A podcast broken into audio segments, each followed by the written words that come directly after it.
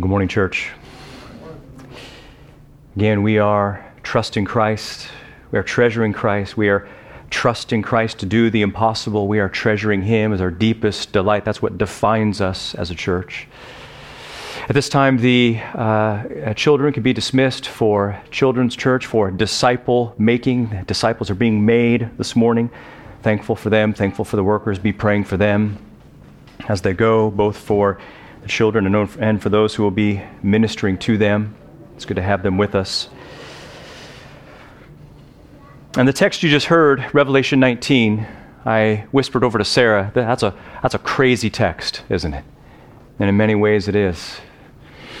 And, uh, and yet, here, here's the reason why I'm preaching that this morning. As you know, we have just finished three weeks in John 17, the prayer of Christ for the elect the plan of salvation unfolded in this glorious sovereign plan. And as I kept alluding to the end of that plan, I just couldn't help but think it was most fitting to preach on the very end of that plan and actually to see it with our very own eyes. So we will look at the end of all human history from Revelation 19. Again, I want to extend a special welcome to newcomers. You could have been anywhere this morning, but you're here with us and we're glad to serve you in any way we possibly can, always and only for the glory of Christ. But some people in this room, you are fans of mystery novels and mystery movies, aren't you? And the thing about mysteries is that the element of surprise is the most satisfying part of the plot, isn't it? In other words, what makes mystery so intriguing and even irresistible is that you have no idea what the ending will be.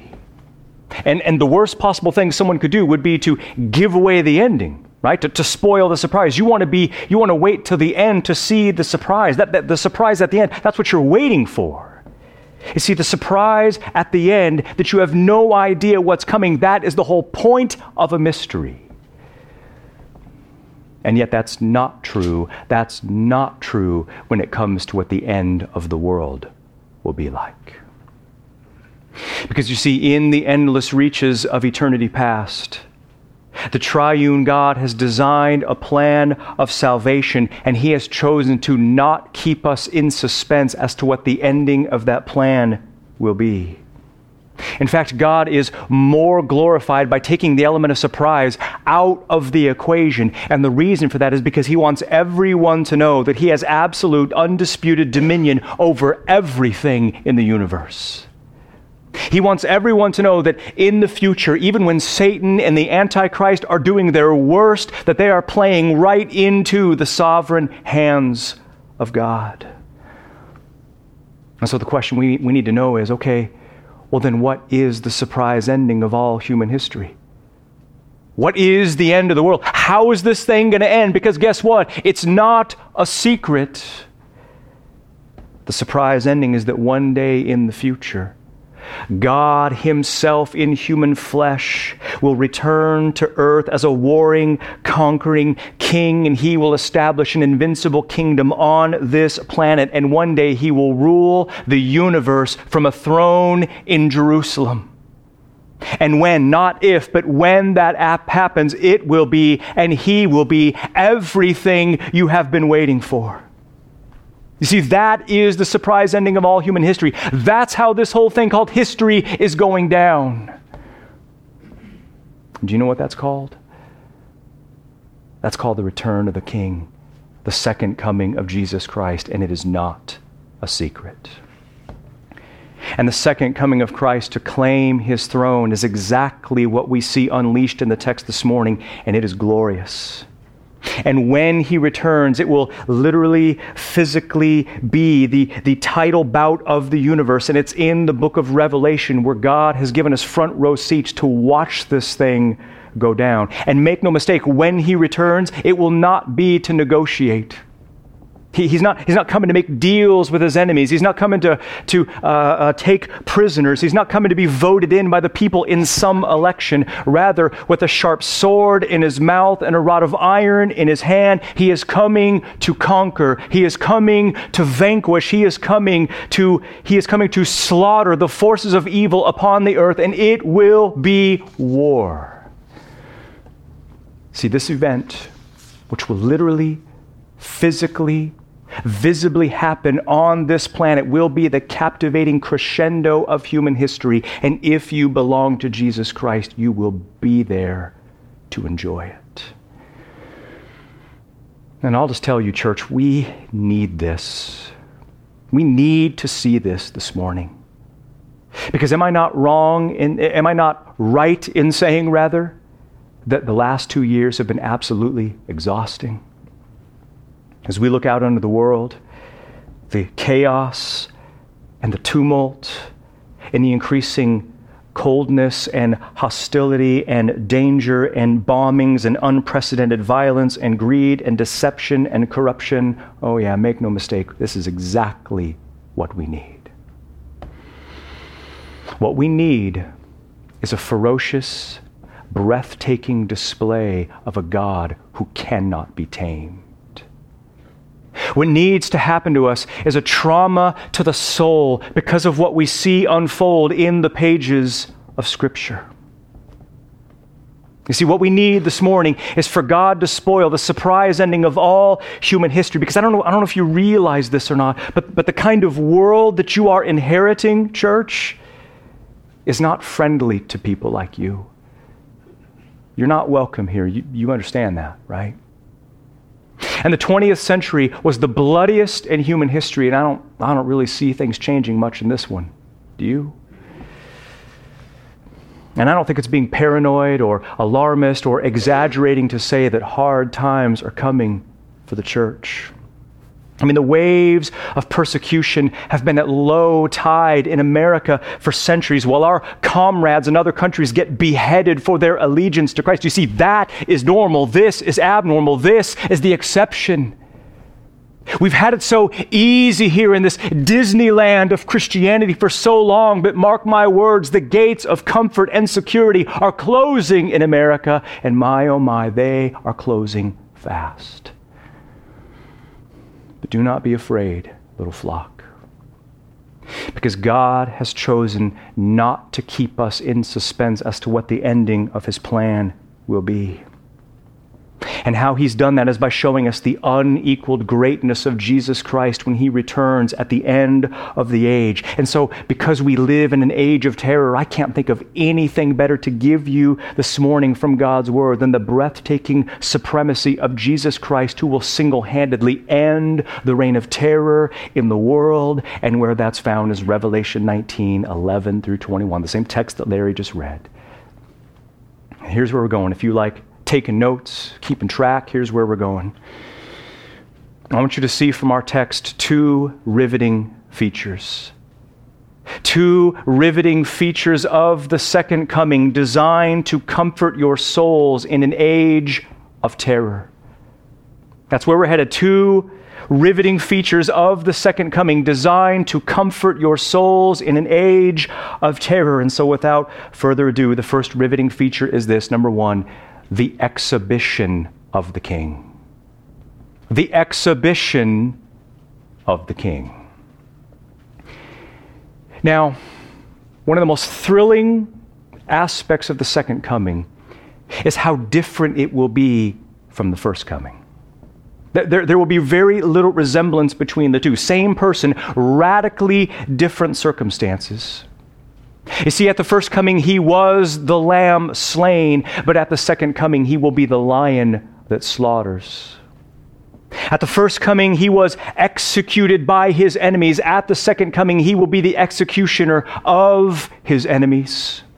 He was crushed in the place of rebels, but when he returns, he will be the king who does the crushing. And by the time we get to Revelation 19, the church will have already been raptured and be with Christ in his all satisfying presence. For seven long years, the earth will have been under the seemingly undisputed dominion of the Antichrist and his false prophet. The, the earth will be drenched with the blood of martyrs. The world will be in shambles because of God's catastrophic, earth shattering judgments. And just like when it seems that evil has triumphed and the world can take no more, it's then that the King will come. In verses 11 through 16, we see 12 descriptions, glorious descriptions of what the king will look like and be like when he comes. And for the good of your own souls, we're going to look at every single one of them. Description number one of the king the grand entrance of the king. The grand entrance of the king. Look at the text in verse 11. And he says, And I saw the heaven having been opened. And behold, a white horse, and the one who sits upon it is called faithful and true. Now, notice the science defying act where God tears open the heavens the very atmosphere is ripped open to make way for the grand entrance of the king because if he's going to return, and he is, he's not going to do so covertly and quietly like some undercover secret agent. No, he is going to explode into the world and every eye will see him, which is exactly what Christ said he would do in Matthew 24. Do, do you remember? He says, immediately after the tribulation of those days, the sun shall be darkened, and the moon shall not give its light, and the stars shall fall from heaven, and the powers of the heavens shall be shaken. And then the sign of the Son of Man shall appear in heaven, and then all the tribes of the earth shall mourn, and they shall see the Son of Man coming on the clouds of heaven with great power and glory. That is exactly what this is. The question is can you trust the timing of the King. Can you hang on and trust Him just a little bit longer for His sovereign timing to make things right? Because I know, I get it, it's hard to hang on, it feels hard to wait, but trust me, there will be a reckoning, there will be vengeance, there will be blood. Maybe not today, maybe not tomorrow, maybe not for a thousand years, but there will be justice but only in the exact moment that God has ordained. And so, can you trust the King for his sovereign timing to make things right? Description number two of the King the triumphal entry of the king. The triumphal entry of the king. In dramatic fashion, the king enters into the world through the gaping hole in the atmosphere. Look at verse 11 again. And I saw heaven having been opened, here it is, and behold, a white horse, and the one who sits upon it is called faithful and true. Now, if you remember, the week before Christ died, he entered into Jerusalem sitting upon what? A donkey. Which, as you know, is an animal that displays humility and meekness and gentleness, but here he does not come sitting on a donkey, but on a white horse a steed.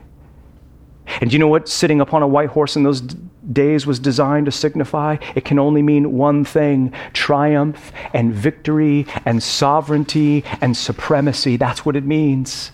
And yet, what makes the scene so odd is that in the ancient Roman world, you parade through town on a white horse only after you've won the victory. Christ shows up to the battle already riding a white horse, meaning what? Meanings, meaning that the victory is already his before the battle has even begun. It's over. It's over. Victory is already His. All bets are off on this one. This is no contest. This is no competition. This is going to be an absolute domination and a vindication of His glory, which has been trampled for centuries. The question is do you believe this? Do you believe that victory and authority and supremacy already belong to the one who is sitting on the white horse? Do you believe him when he says that all authority in heaven and on earth has been given to me? Because whenever you find yourself fearful or anxious or angry or terrified or overwhelmed, I simply say to you, remember the white horse because victory is already his. Description number three of the king. Description number three the glorious titles of the king. The glorious titles of the king. John moves from the entrance of the king to the character of the king. Look at verse 11 again. He says, And the one who sits upon the white horse is called faithful and true.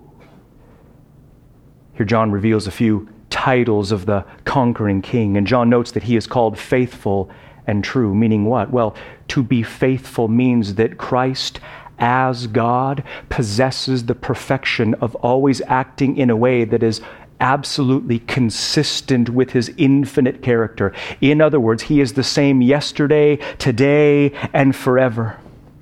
He can always be counted on to be exactly who he has revealed himself to be in the pages of Scripture. He's not flaky or flighty or some fair weather Messiah. No, he is faithful. He is unwavering in every single promise he has ever made in the pages of Scripture. He will keep and he will fulfill in full. But not only is he faithful, John also says that he is true. And to be true means that Jesus Christ, as God, is the physical embodiment and incarnation of absolute truth. He himself is the truth. He is the sovereign one who defines reality and he answers to no one. There's no law book to which he looks to consult what is right. There's no almanac to which he looks to know what the facts are. There's no guild to which he appeals to know what is true and right and faithful and good. He himself is the standard of what is good and right and true and faithful and beautiful. The question is do you admire him?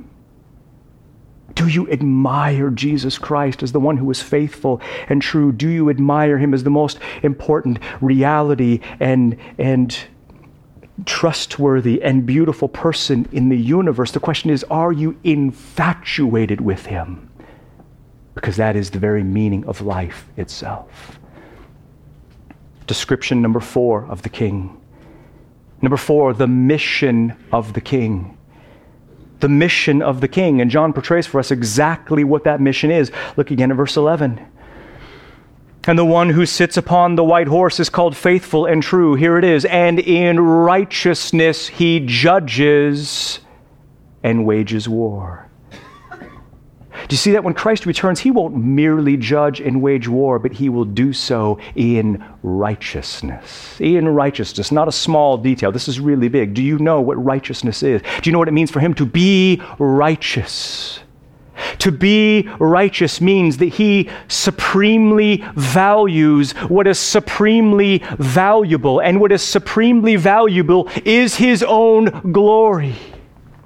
For Christ to be righteous means that he has an unswerving allegiance to his own glory. See, if you are righteous, that means you have an unswerving allegiance to his glory. For him to be righteous, it's the same. It means that he will do whatever it takes to uphold and preserve and display his infinite worth and value. And one of the things that does that, believe it or not, is judgment and war. You see, when Christ comes to judge, he will vindicate his glory, which has been trampled for centuries. When he shows up, he will give out death sentences to his enemies, and there will be no appeals, no bail, no defense, no plea bargains, no negotiations, no discussions, just the indisputable verdict from his sovereign throne. And not only will he judge, but it says in the text that in righteousness he will wage war. There is not another way to interpret this. When he comes, it will be conflict, it will be combat. That means he will show up to execute and slaughter the forces of evil upon the earth. When he shows up, it will be a holocaust against evil, it will be war. The question is do you tremble before him? Not like some hideous monster who any second is going to lash out at you, but do you tremble before him as the most priceless treasure and reality in the universe, with whom you would never trifle nor treat as common? Description number five of the king. Number five, the all seeing vision of the king.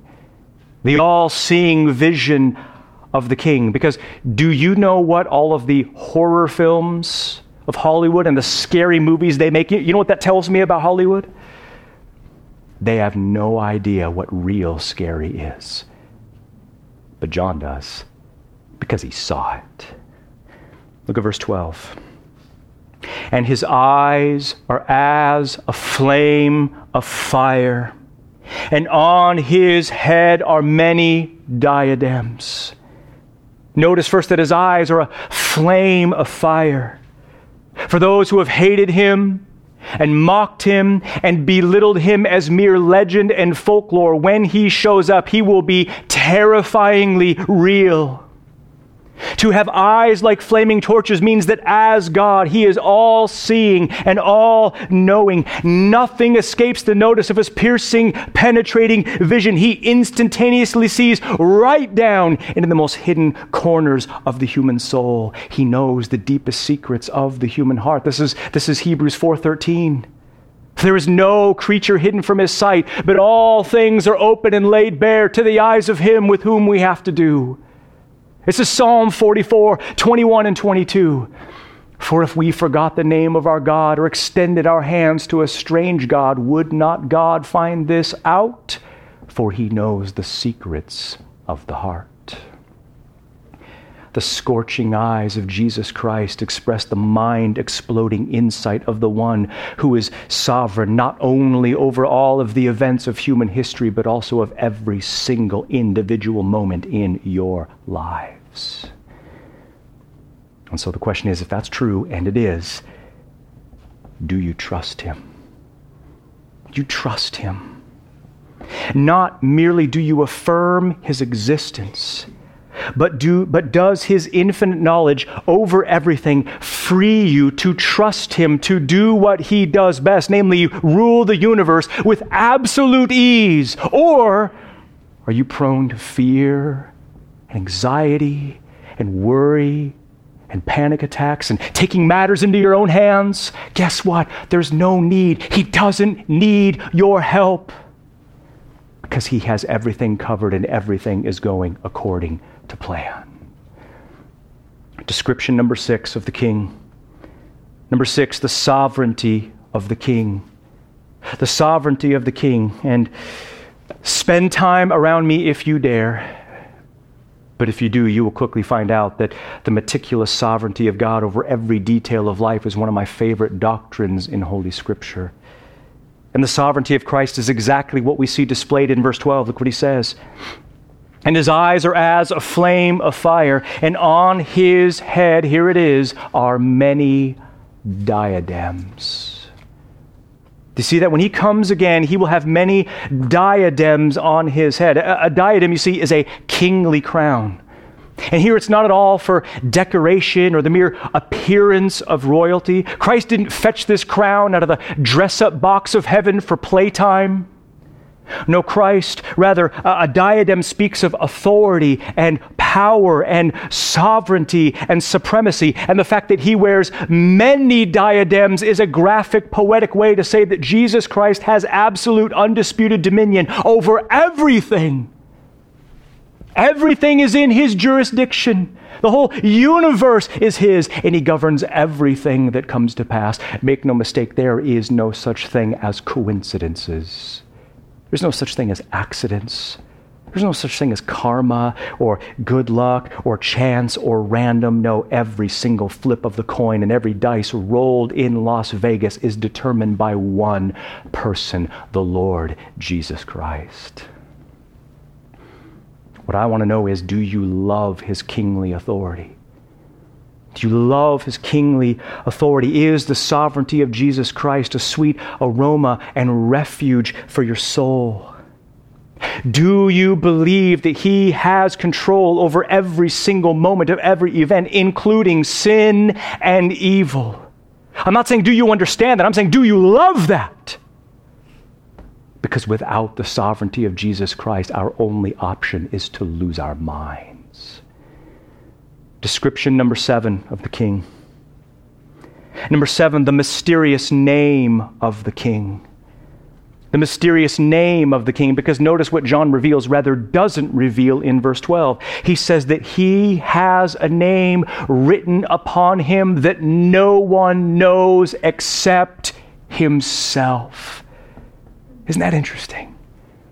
John can see a name written upon Christ, but the only one who knows what it means is Christ himself. Well, what does that mean? Why is that significant? Well, you know in Scripture, names mean something. They reveal character. They reveal who you are. And at the very least, to have a mysterious name that no one knows reminds us that there are undiscovered depths to the glory of Christ that mankind has never even dreamed. There are things about him, glorious, staggering realities about Jesus Christ that must remain hidden until the end of the age. And most of them you have probably never even imagined. You see, get this no one masters Christ no one gets to the end of him.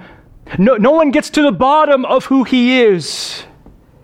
No, the full arsenal and spectrum of his perfections are yet to be revealed, and it will take all eternity for Christ to be done, unfolding the riches of his glory to us, which is another way of saying he will never be done doing that. Description number eight of the king the wardrobe of the king the wardrobe of the king, because like all kings, Christ wears a kingly robe, but this isn't your typical garment worn by royalty. Look at verse 13. And he has been clothed with a garment having been dipped in blood, and his name has been called the Word of God. This is terrifying. I mean, this, this, is, this is shocking. The warrior king shows up for battle with his garment already drenched in blood. And, and many people think that this is, this is uh, his blood shed for sinners. It is not his blood, it is the blood of his enemies. Do you feel this? King Jesus shows up to the battle with the blood of his enemies already splattered on his garments, which is a terrifying way to say that the battle is already over before it has even begun. The blood dripping from his garments anticipates and looks forward to the certainty of a violent massacre about to be unleashed. Rebels and enemies of the high king, beware! There's a new sheriff in town and you are about to have his boot upon your neck. At this point, we need to be very careful. We need to be very careful here. And we need to ask ourselves the question do we get grace?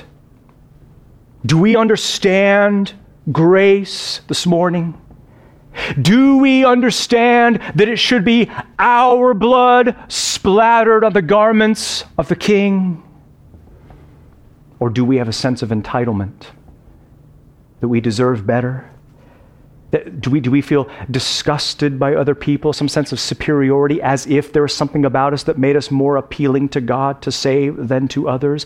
Because you know what they say it's easier to cry against a thousand sins of people outside than to mortify one sin in your own soul. Newsflash we don't deserve better, and we are not more appealing. And the only, and I repeat, the only reason why it won't be our blood on his garments is because of sovereign grace alone.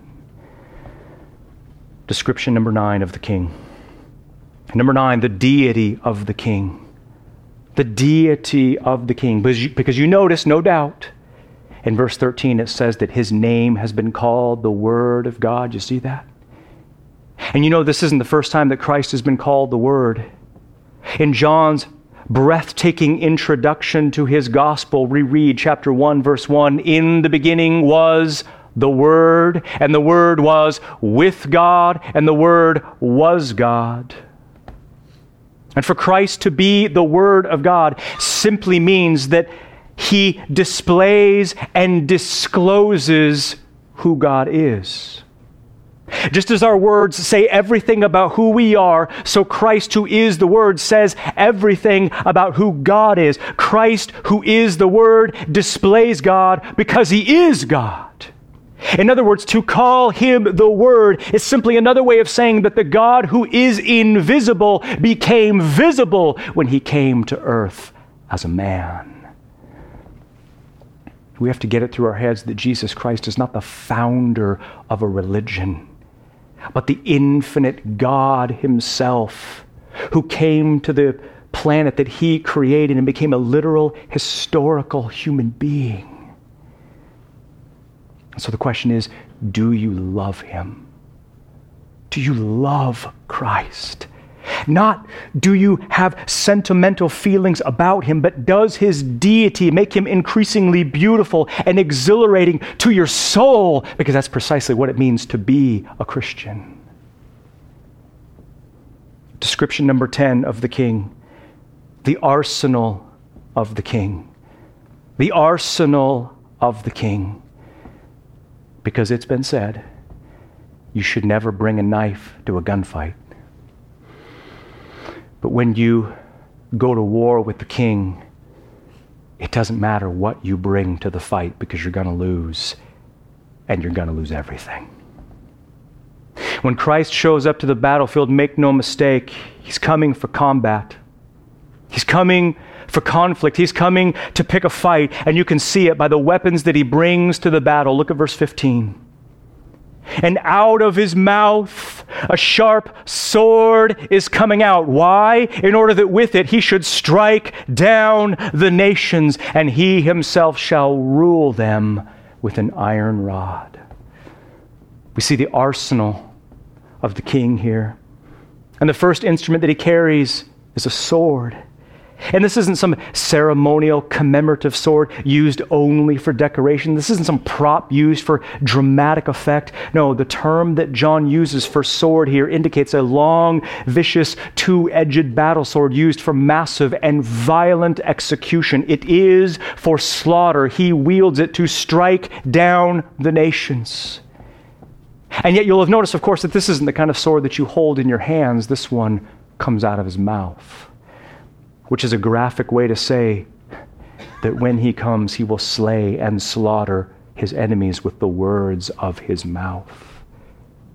That his words have death dealing power, that his words are the instrument of execution because he spoke men into existence at the beginning, and here he will speak them out of existence. Isaiah 11 this great prophecy of the messianic Davidic king. It says this exact same thing. Listen to what it says. It says, And he shall judge the poor with righteousness. And he shall decide with fairness for the afflicted of the earth. Here it is. And he shall strike the earth with the rod of his mouth, and with the breath of his lips he shall slay the wicked. Because when armies go to war, they arm themselves with the latest technological firepower with tanks and guns and bombs and missiles and fighter jets. But when King Jesus goes to war, all he needs to do is speak. Weapon number two, look at verse 15. And he himself shall rule them with an iron rod. And you have to understand this iron rod, this is not just a symbol of power. This isn't a token or a badge or some prop to give the mere appearance of majesty. Rather, this is an instrument of destruction with which Christ will shatter the backbone of the Antichrist and his massive global empire. Psalm, Psalm 2, verse 9, portrays this exact same reality, speaking about, rather, speaking to the Messiah. It says this You shall rule them, that is, the nations, with a rod of iron. You shall shatter them them like earthenware. See, Christ is not going to come and put his name in a ballot and be voted in by the people. He's not going to make great speeches and pose with babies and, and win the hearts of the people. No, he is going to take what is rightfully his. And he is going to do it with absolute force and with absolute ease. The only question is have you forgotten? Have you forgotten that it literally should be us against whom Christ wages war in the future? That it should be us who are slain by the sword that comes from his mouth. May we never, ever forget that the only thing we actually, truly, really deserve is wrath. And yet, the only reason why we will never endure that wrath is because this king endured it in our place. Description number 11 of the king the judgment of the king. The judgment of the king, in which you're about to see, is by far the most chilling description of the king, but I just report the facts. I just do what I'm told. Here's what the text says. Look at the end of verse 15. And it says, And he himself tramples the winepress of the wine of the wrath of the anger of God, the Almighty. See, this is why his garment is drenched in blood. Because he tramples the winepress of the wine, of the wrath, of the anger of God. And in, in, Isaiah chapter 63, he told us this very thing. We see the exact same thing in the text. Isaiah pictures for us this event. And you know what's going on here. A wine press is used as a metaphor for God's furious anger because you know how wine was made in the ancient days. A large vat or tank is filled with grapes, and someone gets into the tank and they crush the grapes, right? Well, here, instead of grapes, what fills the wine press is people, enemies, rebels against the high king, those who mocked God and belittled God and cursed God and shook their fist at God and, and, and who worshiped the beast and received his mark on their foreheads, in the day when the king comes to conquer, they will find themselves at the bottom of a winepress, crushed by the wrath of the lion of Judah, and their blood will stain his garments. And what can we say when we see a text like this? What can we say to this? grace, God's grace that pardoned and cleansed our sin, and then we just put our hands over our mouths and we worship in silence. Final description of the king. Number 12, the supremacy of the king. The supremacy of the king, and John saves the best for last. Look at verse 16. And he has on his garment and on his thigh a name having been written. Here's what is written King of kings and Lord of lords. There are some things written upon Christ that John is not able to decipher, and this is not one of them. Rather, written on his garment down to his thigh is one of the most devastating declarations of deity found in the pages of Scripture. And John saves this for last because if there is anything that should comfort your souls, that should soothe your souls in an age of terror, this is it. And yet, what does it mean for Christ to be the King of Kings and the Lord of Lords? Have you ever thought about that? What, what does that mean? Well, to be the King means that Christ is infinitely superior to everyone who has ever called themselves a king. He is matchless and unrivaled and in absolute sovereign control and has infinite authority over everyone and everything. No one tells him what to do, and he answers to no one. And to be the Lord of Lords is his deity. He is the Lord. He is Yahweh, the infinitely worthy one.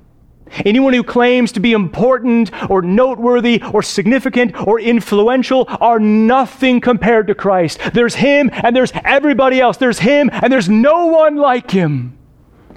He is far above all rule and authority and power and dominion and every name that is named, not only in this age, but also in the one to come. He is the one before whom every knee will bow and every tongue confess that he is Lord. And even the most majestic ruler this world has ever seen is not fit to clean the blood off the sword of the King of Kings and the Lord of Lords. See, this this is the king you have been waiting for. He is the fulfillment of your deepest longings. He is the solution to every complex issue of the soul. He is the solution to every dilemma of life. This is your King. And He will single handedly end the reign of terror in the world. And that was a real whopping point, and that's our first riveting feature of the second coming. Which brings us, of course, to the second and final feature of the second coming. Number two, the execution by the king. The execution by the king. And you know, you've been around long enough to know, to taste that, that rage we feel in our souls when we see innocent people get oppressed. And we don't have to go very far back in the headlines to find an example of this. But, but when we see innocent victims endure unspeakable evil, when we hear of an army invading a nation that has no chance of defending itself, there's a certain rage that we taste in our souls. Like, for instance, the My Lai massacre in Vietnam in 1968. Did, have, did you hear about this? Something snapped in this battalion of American soldiers, and they absolutely decimated this village, killing 500 unarmed people, many of them women and children. And then when the world heard about this, they were outraged, as they should have been. And yet, and yet, when the king comes to claim his throne, he will wage war upon his helpless enemies. And even though they're going to have enough, presumably, enough firepower to unleash World War III, they won't stand a chance. It's going to be an absolute train wreck, an absolute disaster. It will be a massacre, and they will have no chance of defending themselves, and no one will mourn for them. We see the execution in verses 17 through 21. The warrior king has made his grand entrance into the world. CNN, maybe, we'll have, we'll have televised footage of his arrival thousands and thousands of times. All the earth knows that Christ is real and that he has returned. And at this point, Christ has probably taken his seat on the Davidic throne and he has claimed what is rightfully his. And then the execution begins in verse 17. Look at the text. And I saw literally one angel standing in the sun. And he cried out with a great voice, saying to all the birds who are flying in heaven, Come, be gathered for the great feast of God. You know, angelic beings in the book of Revelation, they are not cute, chubby babies with wings. They are messengers of destruction. And that's exactly the kind of message that this angel brings. And interestingly, John notes that he sees the angel standing in the sun. And the only way you can see something in the light of the sun is if what you're looking at is brighter than the sun. And so this blinding angelic being flies up high where everyone can see him, high up in the stratosphere. And with an earth shattering voice, he proclaims a message of destruction. Only the audience of his message is not the people of the earth, but the birds of the earth and his message for, is for them and is in verses 17 and 18. Look what he proclaims Come, be gathered for the great feast. It's a dinner invitation. The great feast of God, that you should eat the flesh of kings and commanders and mighty ones and horses and those who sit upon them and the flesh of all, both of the free and the slaves, the small and of the great. This is absolutely terrifying. See, the birds are invited to a feast. Only the feast to which they are summoned is not bird seed, it is people. Corpses enemies of the high king. And yet, what makes this so chilling is that the enemies of the high king, they aren't even dead yet, but they're about to be. The scene for the slaughter is found in verse 19. Look at the text. And I saw the beast and the kings of the earth and their armies having been gathered to wage war against the one who sits upon the horse and with his army. Notice the showdown is between the beast, the kings of the earth, and their armies in this corner, and Jesus Christ alone in this corner. The beast is none other than the man of lawlessness, the Antichrist himself, the heavyweight champion of the world at that time in the future. And at this time in Revelation, in human history, he will achieve global, worldwide supremacy. He will be the most powerful and lethal man in the history of the world. Revelation 13 says, 13:3 says that when the antichrist appears on the scene the whole world will be amazed by his smooth talking seductions the world will love him and fawn over him and fall over themselves to gladly receive his mark on their forehead and on their hands. And then, chapter 13, verse 4 He even goes on to say that Satan will give him his very authority. He will give his authority to the beast, which means the Antichrist will have a Satan inspired master plan and no one will be able to challenge him, except one, of course. As for the kings of the earth who are with him, Revelation 17:12 says that these are 10 kings, 10 kings that have joined the antichrist in this global alliance, this anti-Christian alliance. And 17 verse 13 says that they shall give their money and their authority or they shall give their power and authority to the beast, which is to say they they will give their money and their military to be at his disposal. And yet, and yet with the beast's authority and reign threatened by the arrival of Christ, he gathers his massive army, which is really just a desperation move. I mean, this is, this is a Hail Mary from hell. That, that's all this is.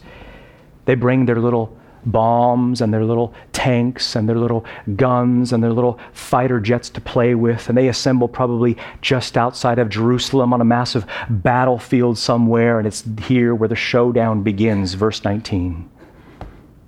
They have been gathered to wage war against the one who is sitting on the horse and with his army. Notice, they're not confused at all against whom they're waging war, is it? They know that it's Jesus.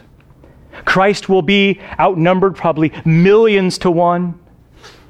They'll probably have state of the art warfare at their disposal. Christ will only have a sword in his mouth and a rod of iron in his hand, and yet they actually think they stand a chance. It's sad. It's, it's pathetic. We, we could almost feel sorry for them. In Revelation 13 4, the world cried out, Who is able to wage war with the beast? Well, there is one who is able and seemingly before even a single shot is fired. It very, in a very anticlimactic moment, the battle is seemingly over before it has even begun, and the massacre by the king begins. Look at verse 20. And it says, The beast was seized, and with him the false prophet, the one who did the signs before him, with which he deceived those who received the mark of the beast and those who worshipped his image and they were thrown alive into the lake of fire, which burns with brimstone. The text says that the Antichrist and the false prophet were seized. Like flimsy little rag dolls, they are picked up or thrown down. And these two diabolical leaders of the world are dealt with a death blow. But notice, Christ doesn't merely execute them, He doesn't merely publicly d- depose them in front of all. Look what the text says happens. Verse 20 describes their horrifying end like this it says, They were thrown alive into the lake of fire, which burns with brimstone. Interestingly, the word alive is the very first word in the Greek text.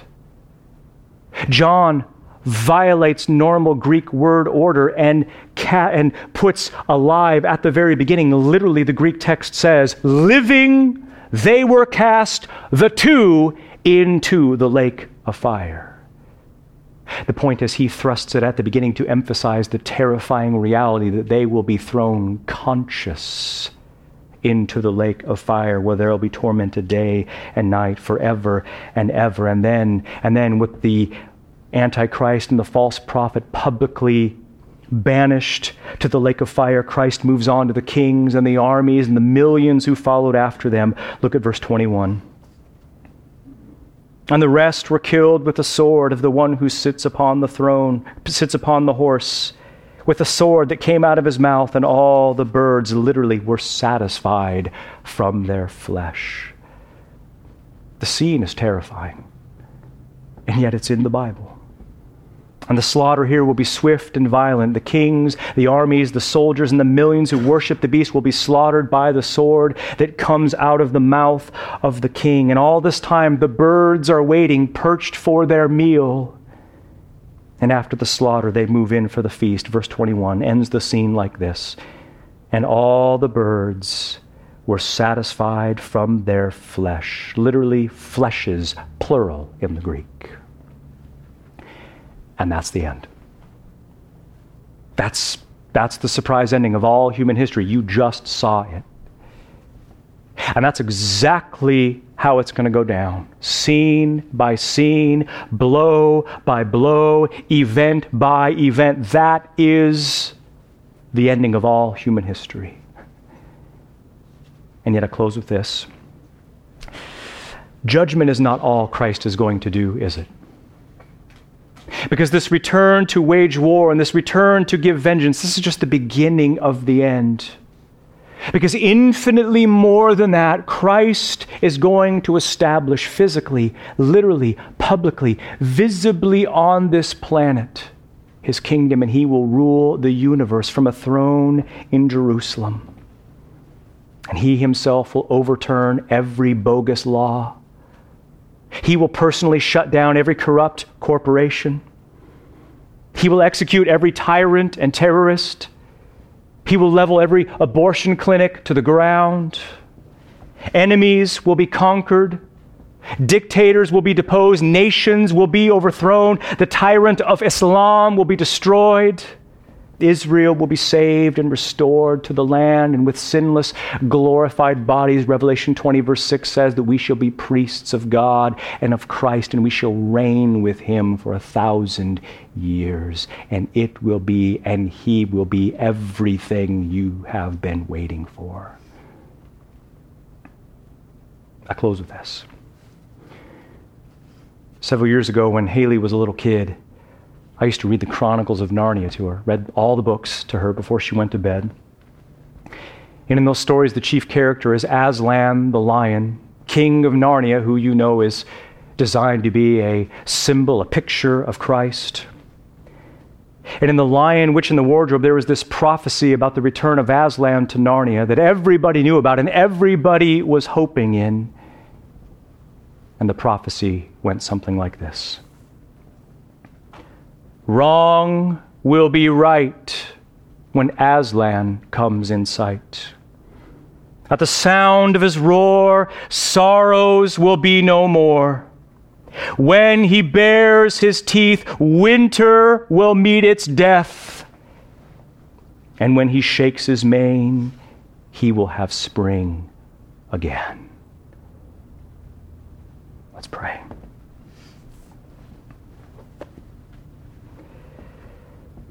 Oh Lord, this reality stuns us. Seeing texts like this, it makes us feel how small and puny we are, and for that we give you thanks. O King of kings and Lord of lords, we worship you. We worship you as the one to whom all allegiance is due. We worship you as the great high king who answers to nobody, the one who has all sovereign authority. And I pray that you would empower us now to be a people who proclaim you to others fearlessly, courageously, compassionately, even with tears in our eyes. Oh Lord, move us, move this church to be an instrument of the Great Commission to proclaim you as King. We give you thanks for this. It gives us courage. It soothes our soul in an age of terror, and we give you thanks. And it's in your matchless name we pray. Amen.